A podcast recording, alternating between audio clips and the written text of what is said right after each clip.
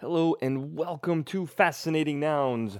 This is still the galaxy's most trusted source for incredible people, places, things, and ideas. Now, together we arrive at this curious nexus point, and we will explore the strange, unusual, offbeat, bizarre, intriguing, interesting, invigorating, quirky, quaint, quizzical, weird, wild, wacky, the fun, the frivolous, and the fringe, plus all the spaces in between. I am your host, Daniel J. Glenn.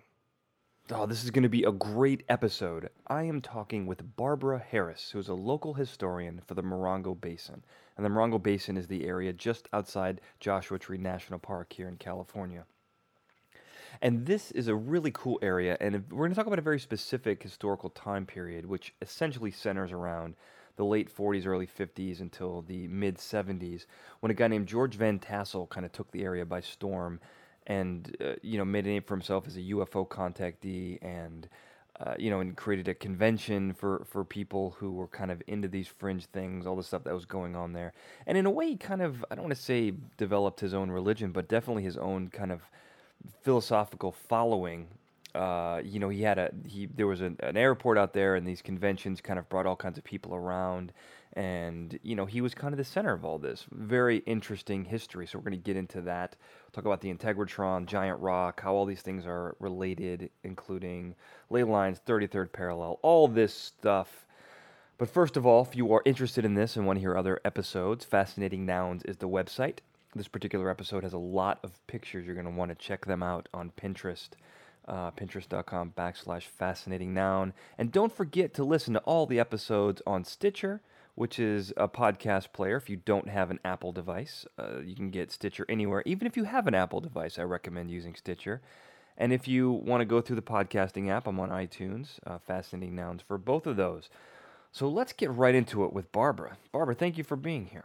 You know what I really want to get into, and I think this is the really cool subject that that uh, kind of took my imagination uh, was the second I heard it was this kind of really cool micro history uh, in the 40s through the 70s, really, in the small area outside Joshua Tree uh, that includes uh, the Integratron, which is this Howard Hughes-ish inspired building of cell rejuvenation, um, a large sacred boulder called Giant Rock, a man named George Van Tassel, uh, you know, right outside Joshua Tree, and, and and that area has kind of been, you know, I think you'll you'll kind of go into this a little bit more, but it's kind of been a central place for I don't want to say anomalies, but but very interesting kind of phenomenon. Wouldn't you agree?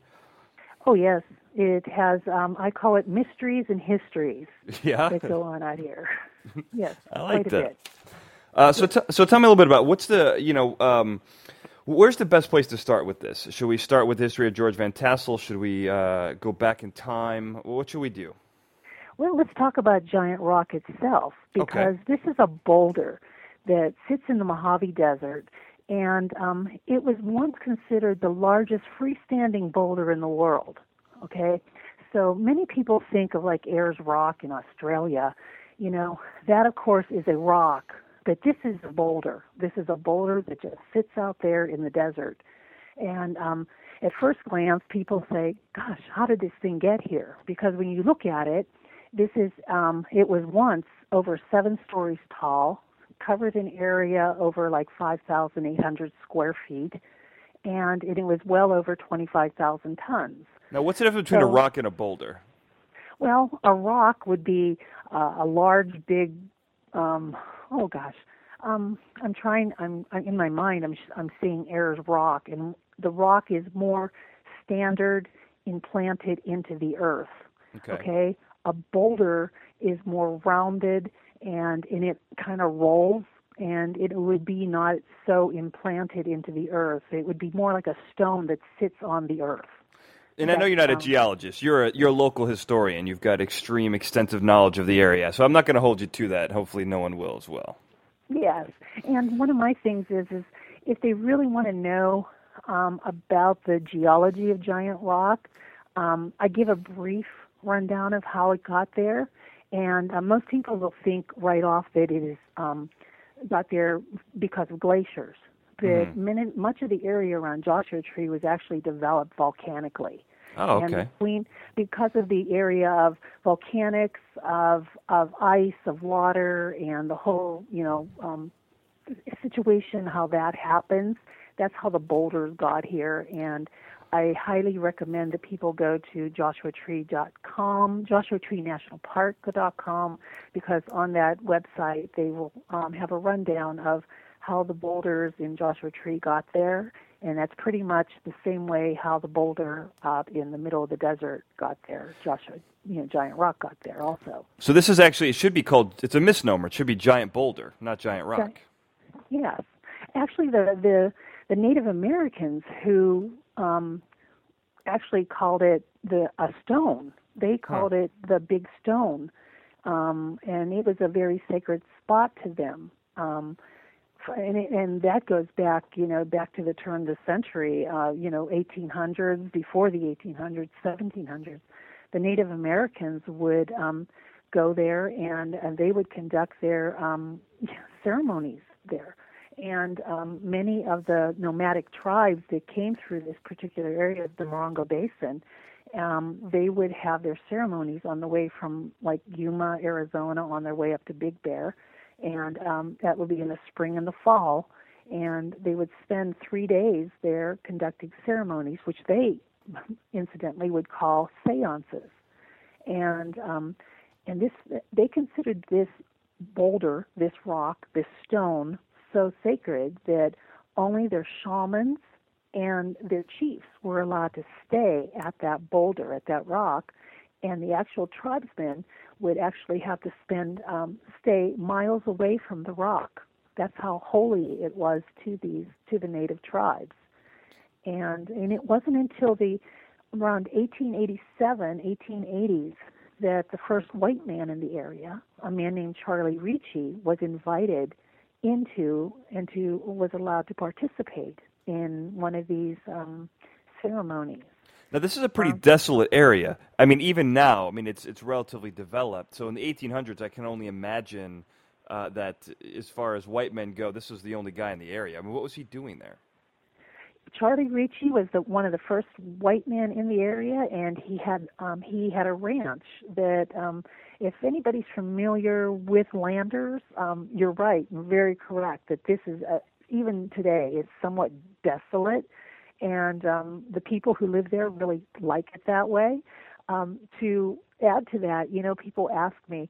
Um, people out there still have water hauled in. They they don't have drinking water the way we would have. You know, it's kind of like Ala- you know, ever see those shows on Alaska where they Mm.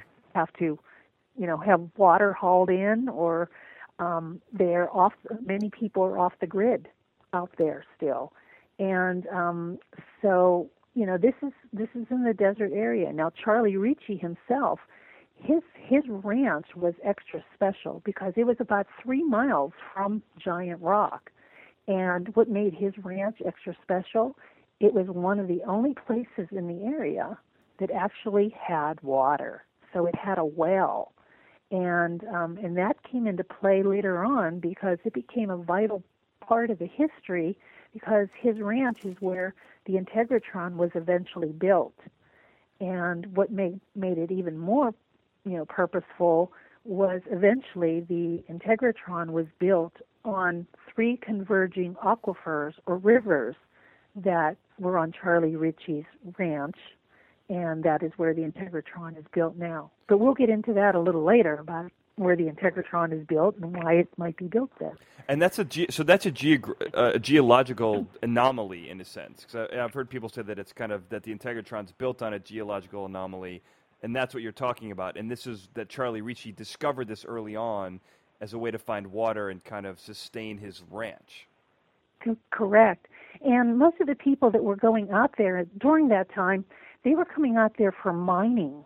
Um, not also far from that ranch and Giant Rock, there's a, a mountain called Goat Mountain where gold was being mined. Hmm. So you have there there is a um, um, you know I could call like a triple play of energy that flows there. The most important things are you have the minerals of gold and copper, and you have the water, and then you have the weight and the um, the anomalies of these um, powerful energies that are that are sitting out there. And um, the the interesting thing about giant rock and what makes it so special is its weight and and how it sits on. Uh, I'm going to go a little technical here on you on a ley line, okay? Hmm. okay. Because um, what people um, don't seem to know is is a ley line and what what giant rock and the integratron have been attributed to is they sit on the same ley line as the Great Pyramid of Giza. So for those who don't understand what a ley line is, when you see pictures of the Earth and you see all those little lines that go around it, Mhm. those are are the longitudes and latitudes of the Earth, and um, and when you sit on the same longitudes and latitudes as something on the other side of the Earth that has the same powerful energy, you share that same energy as on the other, you know, on that same line. So um, that giant rock, the integratron, shares the same energy line as the Great Pyramid of Giza. Hmm, interesting. Yes. And it and it even goes a little farther than that because what makes this whole area of the Joshua Tree and the Morongo Basin even a little bit more special is because that that particular longitude and latitude line is close or near the 33rd parallel. And for for people who are interested in in these little mysterious sidebars, the 33rd parallel, um, if they look it up on Google, gets very auspicious because Okay.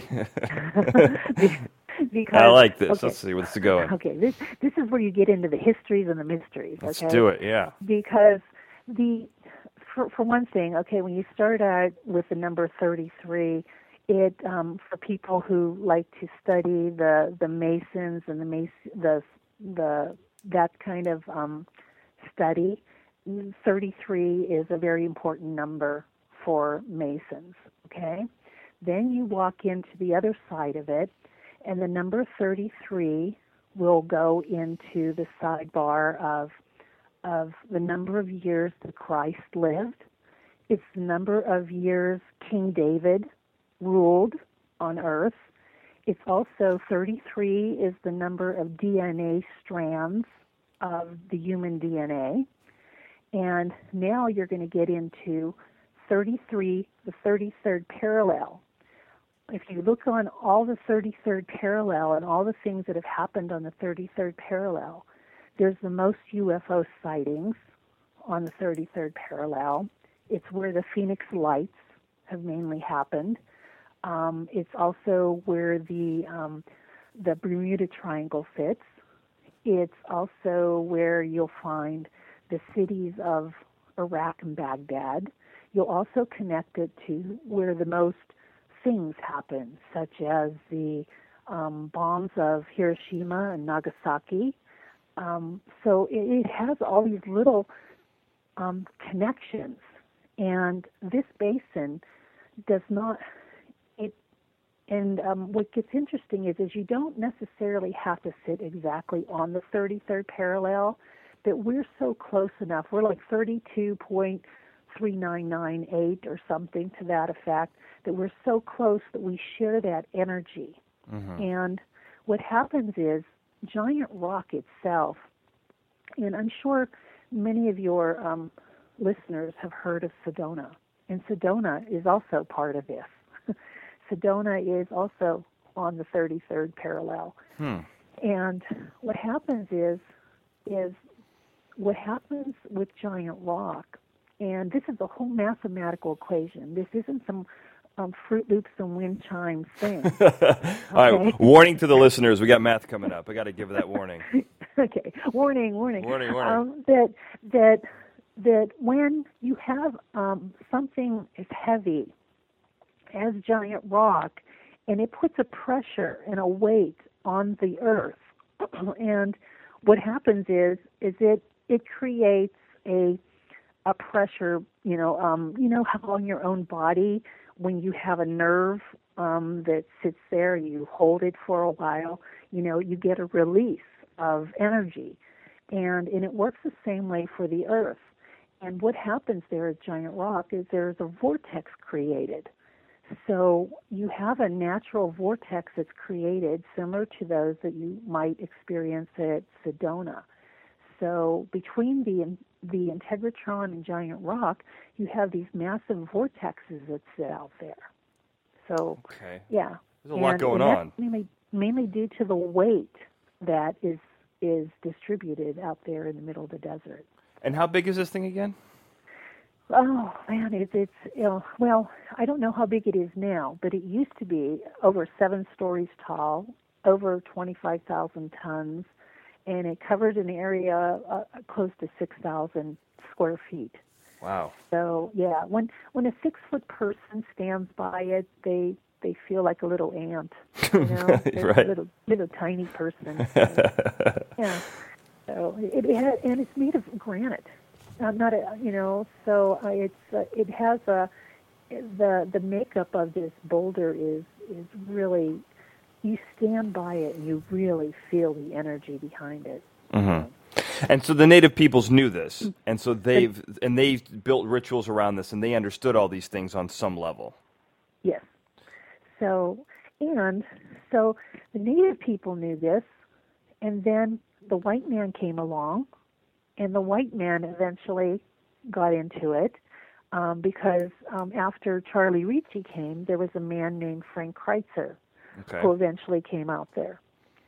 And uh, Frank Kreitzer was a miner, and uh, and his story gets very interesting because he eventually ran into a man who I think many of your listeners might have heard about, George Van Tassel. Okay.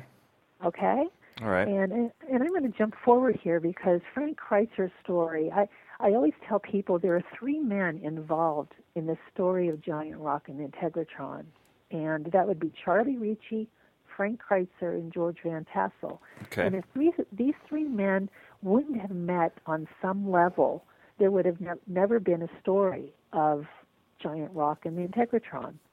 And um, Frank Kreitzer's story gets very um, fascinating because, you know, if you go look him up on the websites and everything, people will automatically see things that he was a German spy. He came from Germany, and and he had this whole background of, you know, of being, um, you know, uh, some somebody from Germany and uh, doing bad things and all kinds of stuff like that. Well, this is right on World War II as well, so that adds a little bit to that.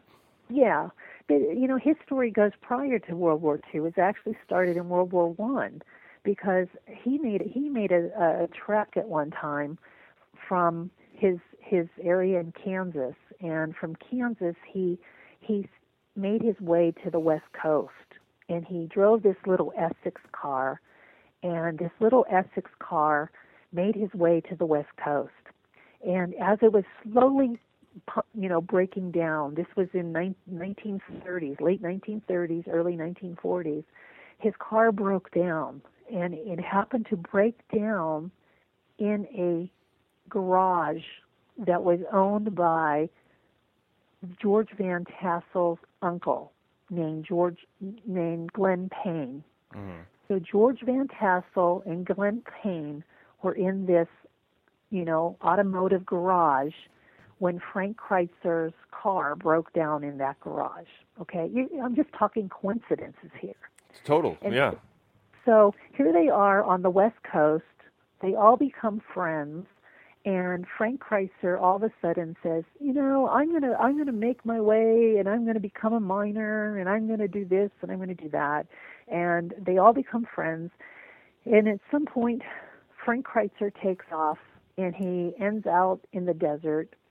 And a year later, um, George Van Tassel gets a, a a note from Frank Kreitzer, and he says, I'm out here in the deserts of California. Come visit me. And George Van Tassel picks up and he goes visits his friend in the desert, um, and uh, they become friends. George comes out to the desert quite a bit to visit his friend Frank. Now Frank Kreitzer's out here in the desert, and while he's living out here in the desert, he digs himself a home under this 25,000 ton boulder. Get that, So he digs under this boulder, makes himself a home, and in the process of that, he also makes an airport. He also makes six, over 60 miles of roads leading to this boulder out Wow. here. So this man was really busy, and he was in between that. He was supposedly doing mining. Now, And- c- can I ask one quick question? I want to bridge the gap here because it's something I'm not really clear on. How did Frank Kreitzer discover Giant Rock? What is his connection to that? How did he did he stumble across it? I well, during this particular time, what was going on was the U.S. government was giving away land. It was homesteading land that saying, telling people that if they came out to this particular area, this desert, you can get five acres of land for free, and all you had Ah, to do was build on this property, and and it's yours for free. However, Frank Kreitzer never um, he kind of squatted the land. He never really went through the government to get the land. He just kind of showed up, and um, and he just showed up. He just kind of came out to the desert with the rest of the people who were migrating out to the desert at the time. But did he And, know uh, about specifically about Giant Rock beforehand? I I don't know. I really don't think so. I think he just found his way out here, like most people were doing at that particular time. Interesting. and and they were looking that's a really good question and Thank i you. would really like to look more into that I would like for you to look into that too. I'm very curious now. Yeah How did he find I- about? How did he find this thing? How d I mean, I know it's a big rock, uh, but you know, because it was so special, you know, it, it would strike me that he someone must have taken him there, and I don't think he knew. He didn't know Ricci, so there was some. There's some other gap there. well i i could make a i could make a guess Okay. because uh one thing is is charlie ricci did have the ranch down the road from from giant rock so charlie ricci did know about the rock and charlie ricci did know about the mining that was going on around the area so there were other miners in the area that I know of, and other things that were going on in the area at that time. So, who it, my my guess would be that you know Frank Kreitzer made his way out here to the desert, met up with Charlie Ricci, met up with some locals, and um, and they told him about Giant Rock, and and maybe at some point, um, you know. Frank just went out there and just started digging and made it Right. his home. Then he turned know? into a mole and then built. He literally built underneath this gigantic rock and lived under it. Correct. Yes, yes, and he was very wise though because making that his home, it it actually was perfect because in the summers it kept the perfect temperature of like 78 degrees, and in the winter it kept the perfect temperature of 78 degrees Wow. because of the way he had it ventilated and the way the the area was. It was a 400 square foot um, room. He had rooms in it, and um, and it was he he kind of knew what he was doing. So uh, it, he was very very smart in how he put the thing together, and um, you know so he had his little lifestyle going on out here, and he would have people coming visit um, his rock in the desert. He was very well known throughout um, tourist magazines, and and he would have Easter sunrise services going on out here. He would have PTA picnics for 300 teachers and things like that happening out here. So my question has always been when you read about Frank Kreitzer, many times you read that he was a, a hermit, that he was a recluse, and he didn't want people to be around him. But my question has always been, why would you build an airport, roads leading to your house, and and then offer to have you know all kinds of reporters and people come to your house if you wanted to be alone? So um, yeah, so he has his own stories. But what makes Fred Kreitzer actually um, quite interesting was the fact that he was under suspicion by the U.S. government. This, you know, this was during the McCarthy era. This is World War II going on, and the people in the desert had him under suspicion. They thought he had a German name. They thought he was doing something illegal out here, and um, people were watching him. And even the U.S. government investigated him at one time. And um, something happened during the 19, 1942. The U.S. government had something happen where they required the the men in this country to sign up for the draft again, and it was called the Old Man's Draft. And it required men between the ages of 50 and 55 to register for the draft again. Okay? Mm-hmm. And, and it wasn't necessarily meaning that they would go to war, they, they were just getting a count of how many men would be available if they did have to go to more war. And what was going on, Frank Kreitzer happened to be 54 years old. And so at one point, these sheriffs from Ban- from Banning and Beaumont, they they're from the Riverside County. They came out to Giant Rock and they offered to take Frank to the nearest town to get registered for the draft. And Frank, being somewhat ornery and somewhat knowing that he was under investigation, was not going to leave his rock. And um, he went downstairs and uh, he t- had a pair of binoculars around his neck, and, and he and attached to the binoculars were explosives. And he attached and he put the two wires together, and as he put the two wires together, he blew himself up. So And- suicide. Suicide. Yes, he committed suicide. And along with that, he um, injured um, two of the, the officers, and, and then the other officer was just standing outside in shock because he couldn't believe what happened. And this was basically over just the fact that he didn't want to go register for the draft. There's got to be there's um, got to be more to it than that because I mean he committed suicide because he didn't want to register for the draft. I mean he probably wouldn't even have been drafted. Yes. Huh. Yeah.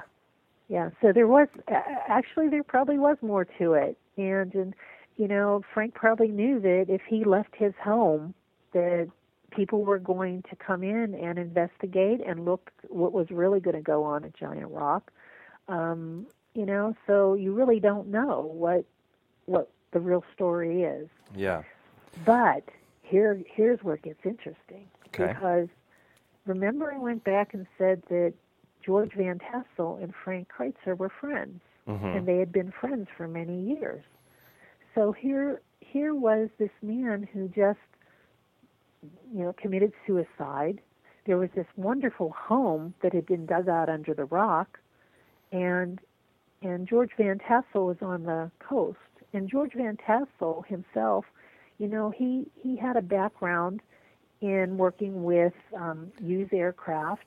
Um, he worked for McDonnell Douglas.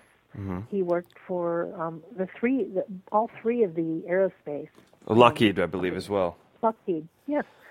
So all three of them, and you know, and at one point when he actually saw that there was a vacancy now available in the desert, um, and George loved the desert, he kind of picked up his family and he moved them now to Landers, California, Giant Rock, out to the Giant Rock. Now, this is a major move. Uh, yeah, I want to put a kind of a point on this. This is a major move. I mean, he's not just a regular, you know, guy working for this place. I mean, he's like the top, eh, the top airline uh, mechanic, I believe, for Hughes Aircraft, and this is Howard Hughes, uh, which that will also become important later on in the story. But you know, this is a man with a with a, a family and a career who decides to pick up and move to live underneath a rock, basically like a hermit in a way. Um, what what causes that kind of move? Why did he do that? Who would know? I've asked that many times. Fair enough. Because you know, uh, you know, I got to tell you, uh, with a wife and three daughters, oh, I would be a little bit, you know, a little bit PO'd. At, like, what do you think you're doing here, dear? You know, you're yeah. moving us out to this rock where there's no bathrooms, no showers, no water, uh, Mm-hmm. Right. and we're going to live how?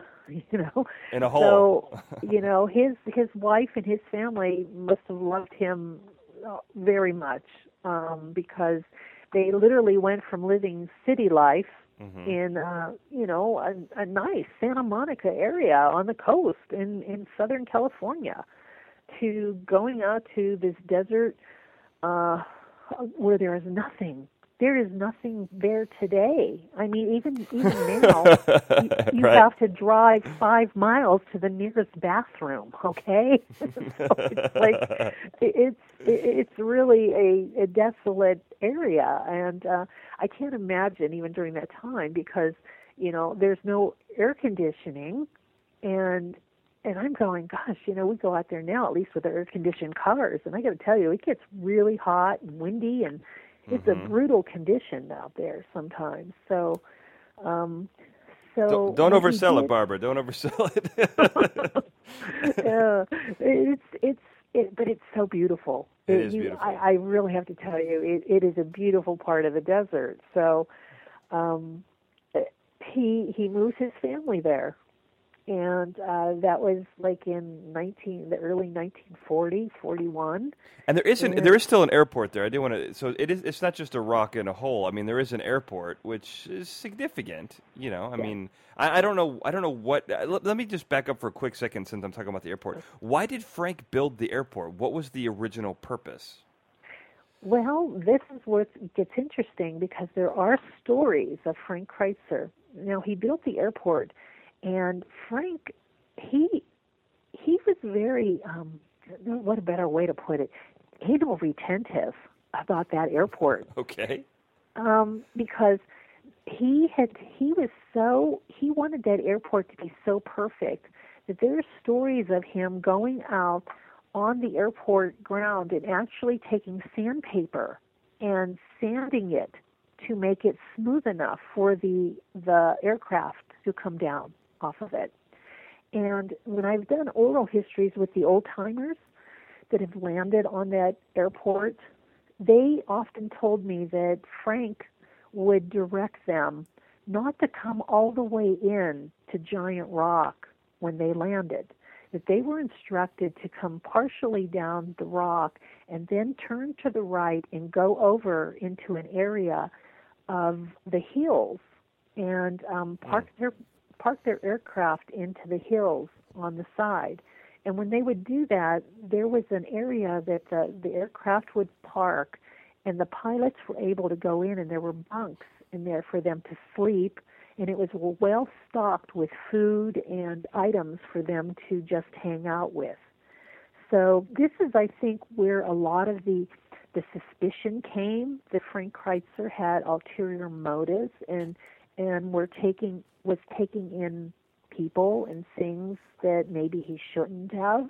You got to remember this is World War II, Mm-hmm. um, and I did uh, kind of an oral history with a man Morgan Reche, and and he was the nephew of Charlie, a great nephew nephew of uh, Charlie Reche.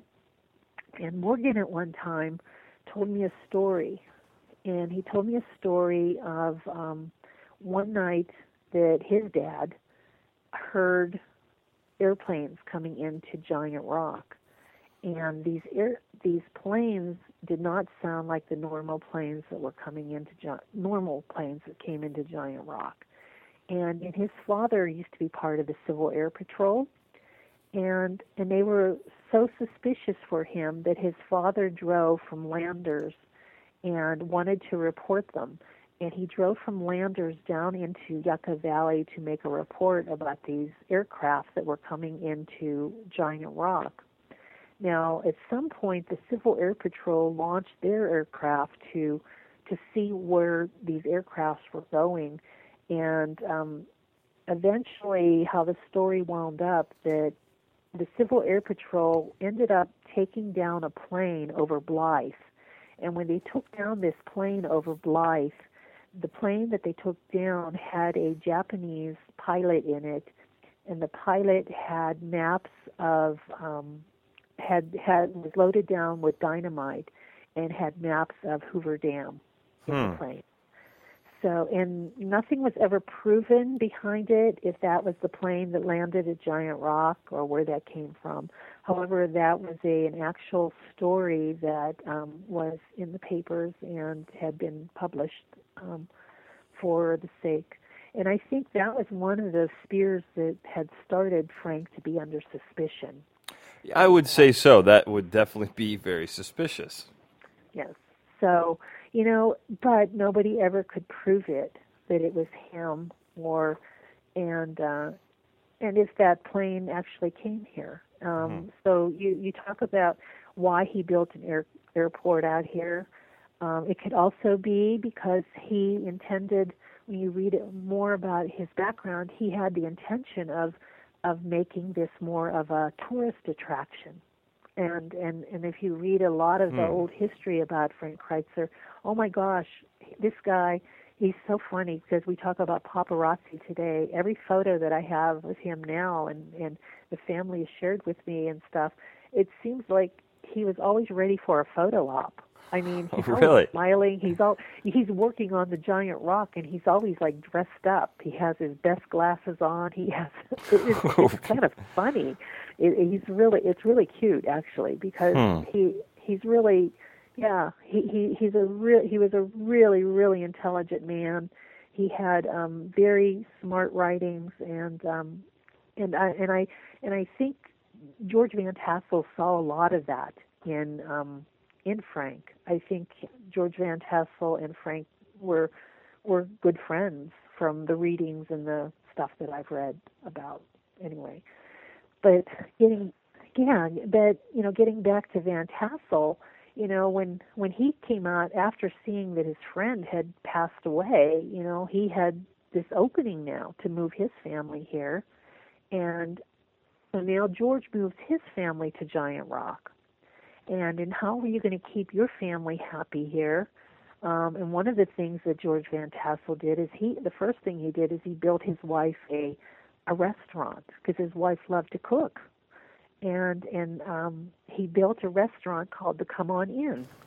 and, and what became famous for that is because Howard Hughes used to be one of the first customers and used to fly his plane into Giant Rock uh, Airport just to get one of Ava. Ava was um, George's wife, and and he she he used to fly in just to get her apple pie, the piece of the apple pie, or to pick up a hamburger.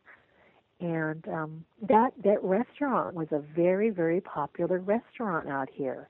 At one point, it went from a six stool little restaurant to a big, nice sized restaurant that people would would drive to here in the middle of the desert. Wow. It, it was it was amazing. So it was very very popular. And people would fly in and bring their cars and come in motorhomes and the whole the whole bit. Wow. Um, yeah.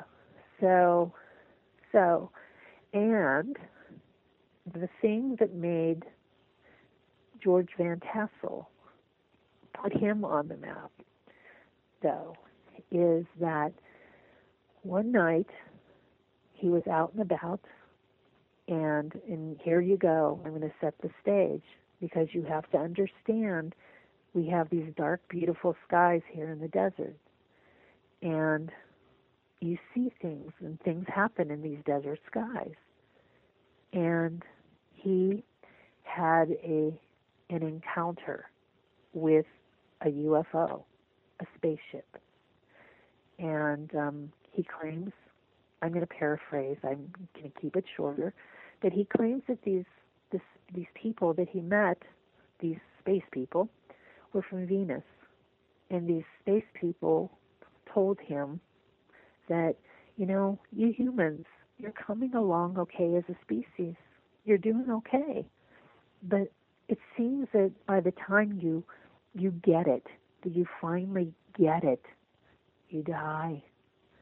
So we're going to give you some technology. We're going to give you some help to help you expand your life, to help you live a little longer. So that's how the Integratron was kind of born. He was George Van Tassel had this communication with these space beings, and, he was given some knowledge, given some technology, given some understanding on how to create what we know today as the Integratron. Now I'm going to come in here just really quickly. Now I'm I, I don't want to burst anyone's bubble on the story yet, but I, I, there's one question I have to ask.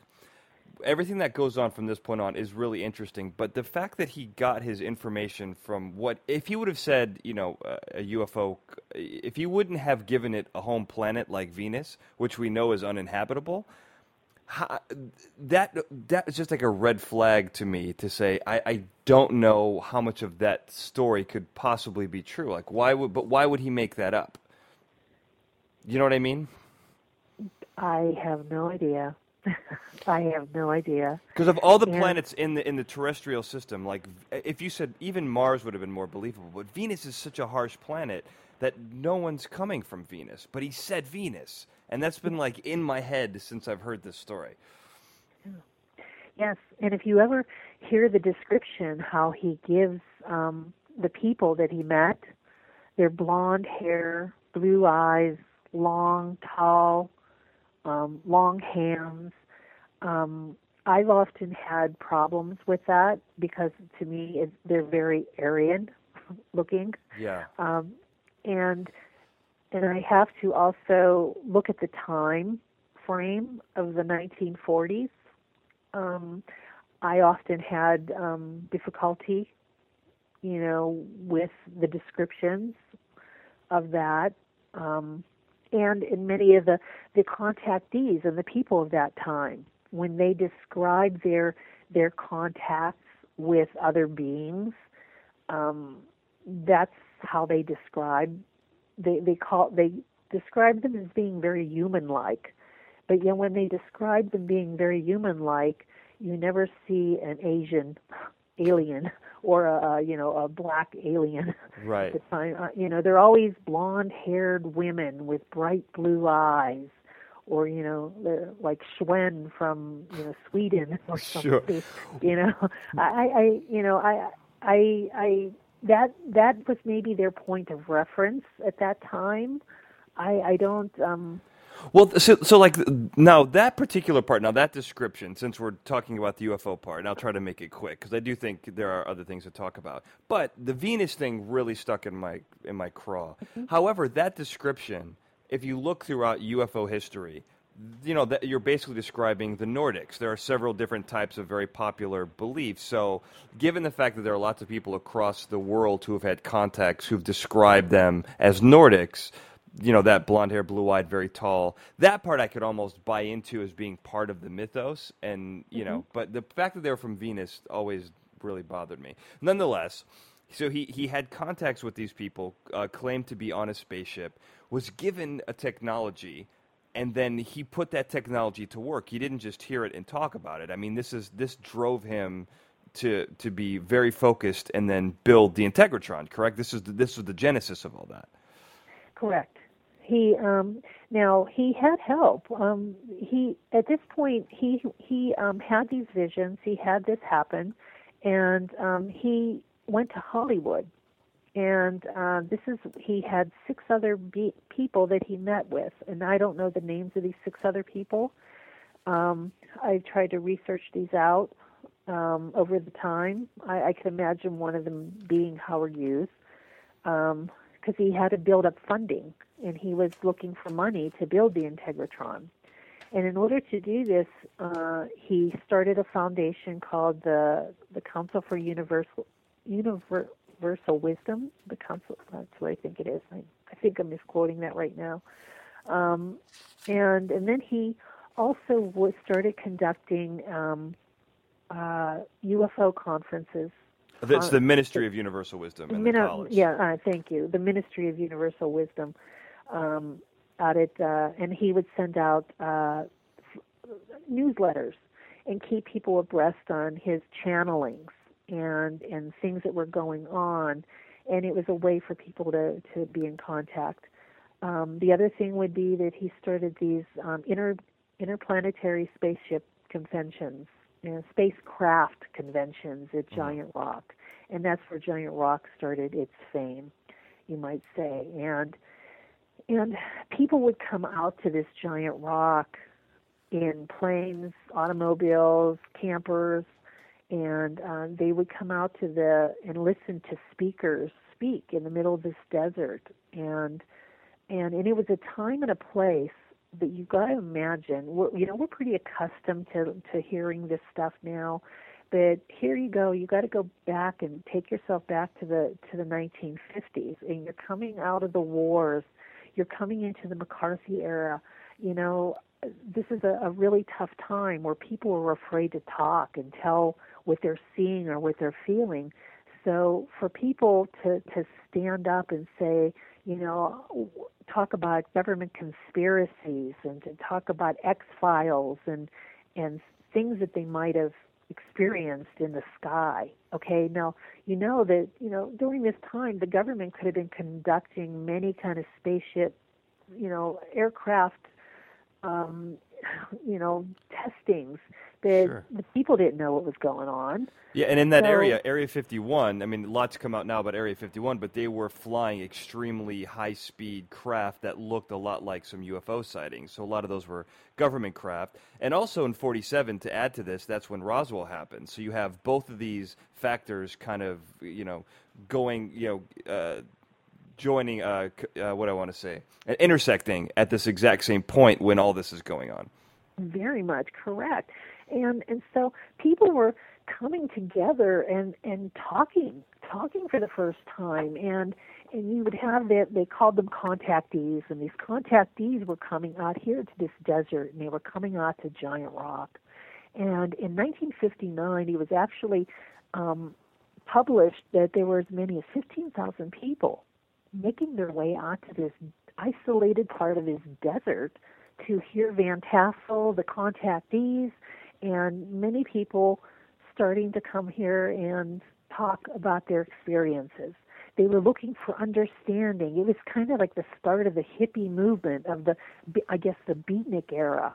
Okay, mm-hmm. and I, I kind of look at old pictures and look at things now and call it like the Burning Man of its time Sure. because it really was. Uh, I mean, it, it's actually quite fascinating to see how people would camp out and and actually come together because they were so hungry for information that they wanted to just be together and share their information and be with people of like mind. So um, it, it, whatever Van Tassel was doing at that time was so beyond what everybody else was doing. And, and it was happening here in our little area of Joshua Tree, Mojave, and, and and nobody really knew about it. You know, everybody hears about Roswell and you know and the other things that go on in the world, but here, you know, this was just just a sleepy little town here in the desert, and um, and you know, and, and here he is. He traveled. Van Tassel traveled the world, though. You know, there's there's people that talk about him in Brazil and talk about him in Europe and talk about all his his work because he really was trying to raise the money to build the Integratron. And unfortunately, he never got the chance to turn his Integratron on because it was weeks before he was about to turn it on. And he died.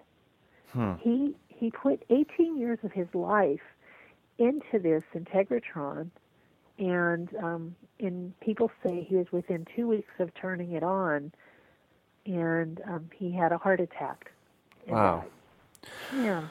Now this is and this is 18 years. So this this this particular structure. Let's can, let, can we go into it a little bit, like how it was built, like what went into it? Because this you know this involves Howard Hughes, who was you know kind of out there in some ways. You know his design for the Spruce Goose is very similar to this, uh, and plus you have Tesla technology involved here. You've got a UFO shape. Um, kind of see if you can tie all that stuff together. I feel like I just gave you an improv class, and you got to tie all that stuff into a story. But that's all the stuff that went into the Integratron, right? Oh yeah. Okay. The the first thing is is the Integratron was was built or intended to be built with um, no metal. Okay, so it it was built in um, the the shape of a ship, um, of a of a boat, like sh- a boat would be built. So it was um, I, I don't know what that is. The peg, how they use the the peg and the the, the shifting of uh, how they put ships together. I don't know that offhand of how that was done.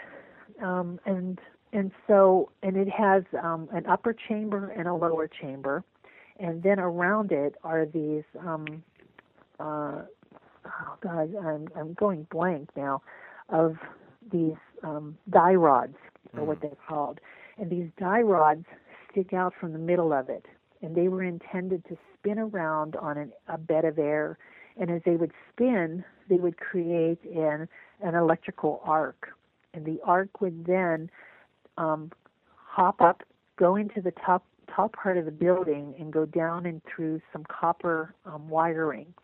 And the copper wiring would then, you know, you would have a, a positive charge on the top and a negative charge on the bottom. And it was intended for people. There were two doors on the bottom, and people were intended to walk in one door and walk out of the, the other door.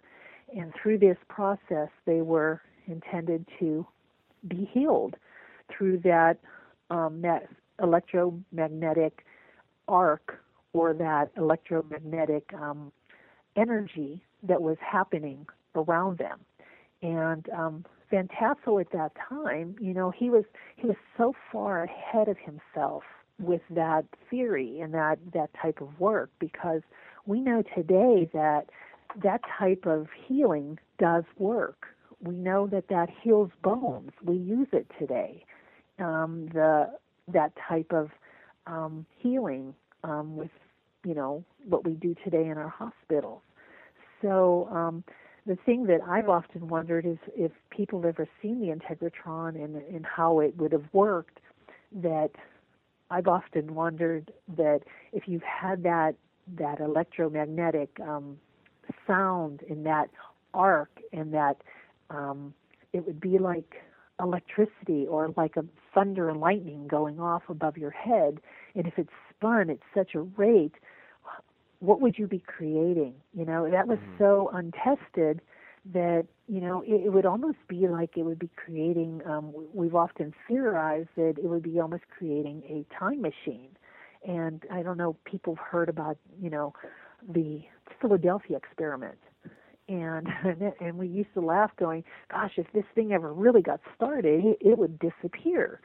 So there were a lot of theories that were untested with the integratron and i guess we would never we're never really going to know what it was going to be capable of you but, know, the, but why didn't they? You know, because he only died a couple. It's not like he died. You know, he'd been building it for 18 years. You know, he included some of the stuff you're talking about. Has included a Tesla coil. There's a lot of things with with oscillating waves. There's a lot of electromagnetic things going on. He had built most of this. He had gotten the information uh, from extraterrestrials. If he had written it down, why didn't someone just finish it? He was only a couple weeks away from being done you know, I imagine 99.98% of it was completed.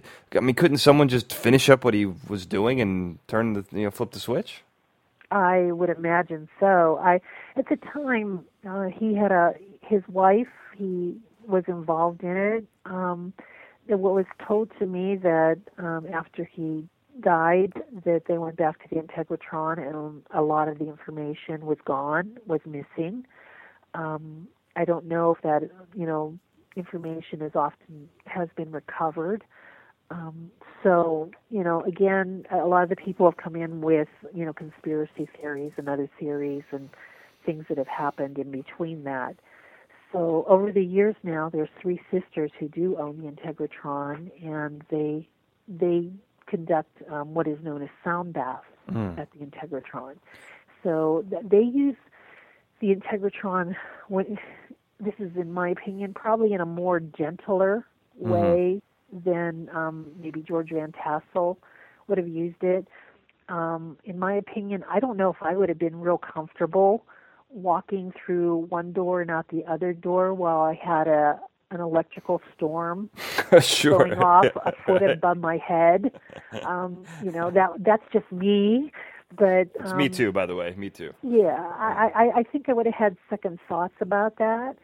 Um, that's not taking away from the work that he did, and and I'm ultimately what the the the machine would have done. But um, I'm, you know, I opt to the, the the sound bath and maybe a little bit more of the the gentler way of healing um, sure. that it offers nowadays. Um, now, there have been people that have come to the Integratron in its early stages that scientists and people that often look at the integratron the way it is now and um, and say that George Van Tassel had something there that they they have confirmed that it would have worked if he would have continued.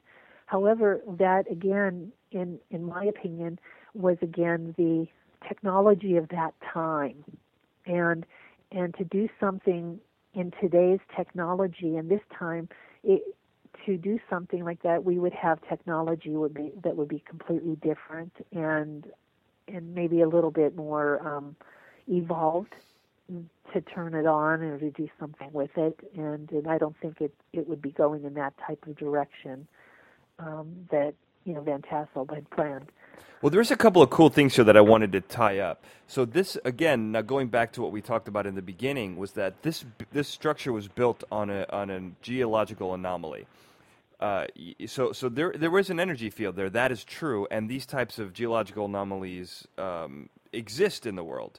You know, there's one here in Los Angeles uh, that that I've that that I know about. There are places on the Earth where things operate a little differently, and you said that there were you know three aquifers conjoining under there. There's a reason why he built it there. So that's that's that's fact.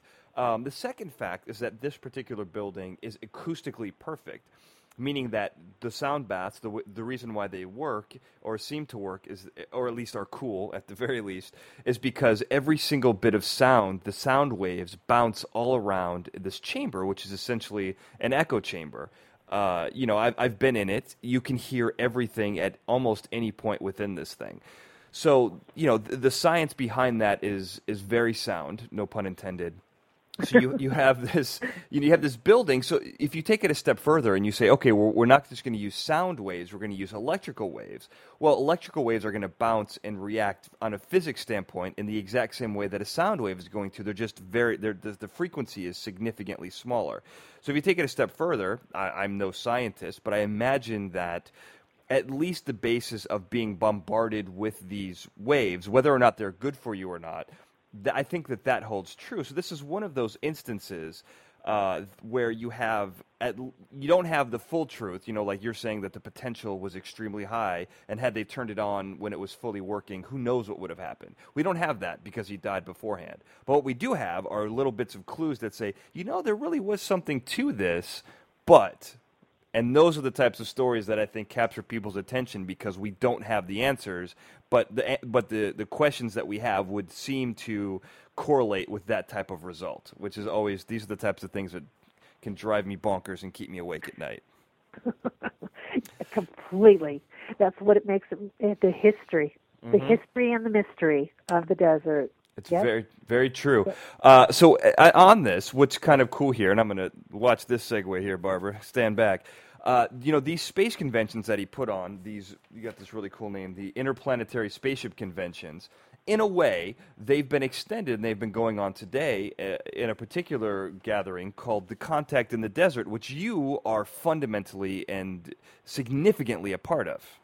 Oh yes, it's coming full circle. We're coming back. That. That's the biggest thing that's happened because when I first came out here, I had such an interest in giant rock and and the integratron, and my biggest question was, is I watched all this fabulous history happen, but it seemed like it died out probably around the you know the 80s, and and I wondered what, what happened, what happened, but recently out here in the desert, it's coming back. And three years ago, Josh Retreat, Retreat Center started doing Contact in the Desert, and right now on May 28th, 29th, and 30th, um, and 31st, we're doing our um, Contact in the Desert, and uh, I'm going to be one of the speakers there. There's going to be massive. It's it's becoming one of the top, you know, must see, must go to um, conferences in in the world right now.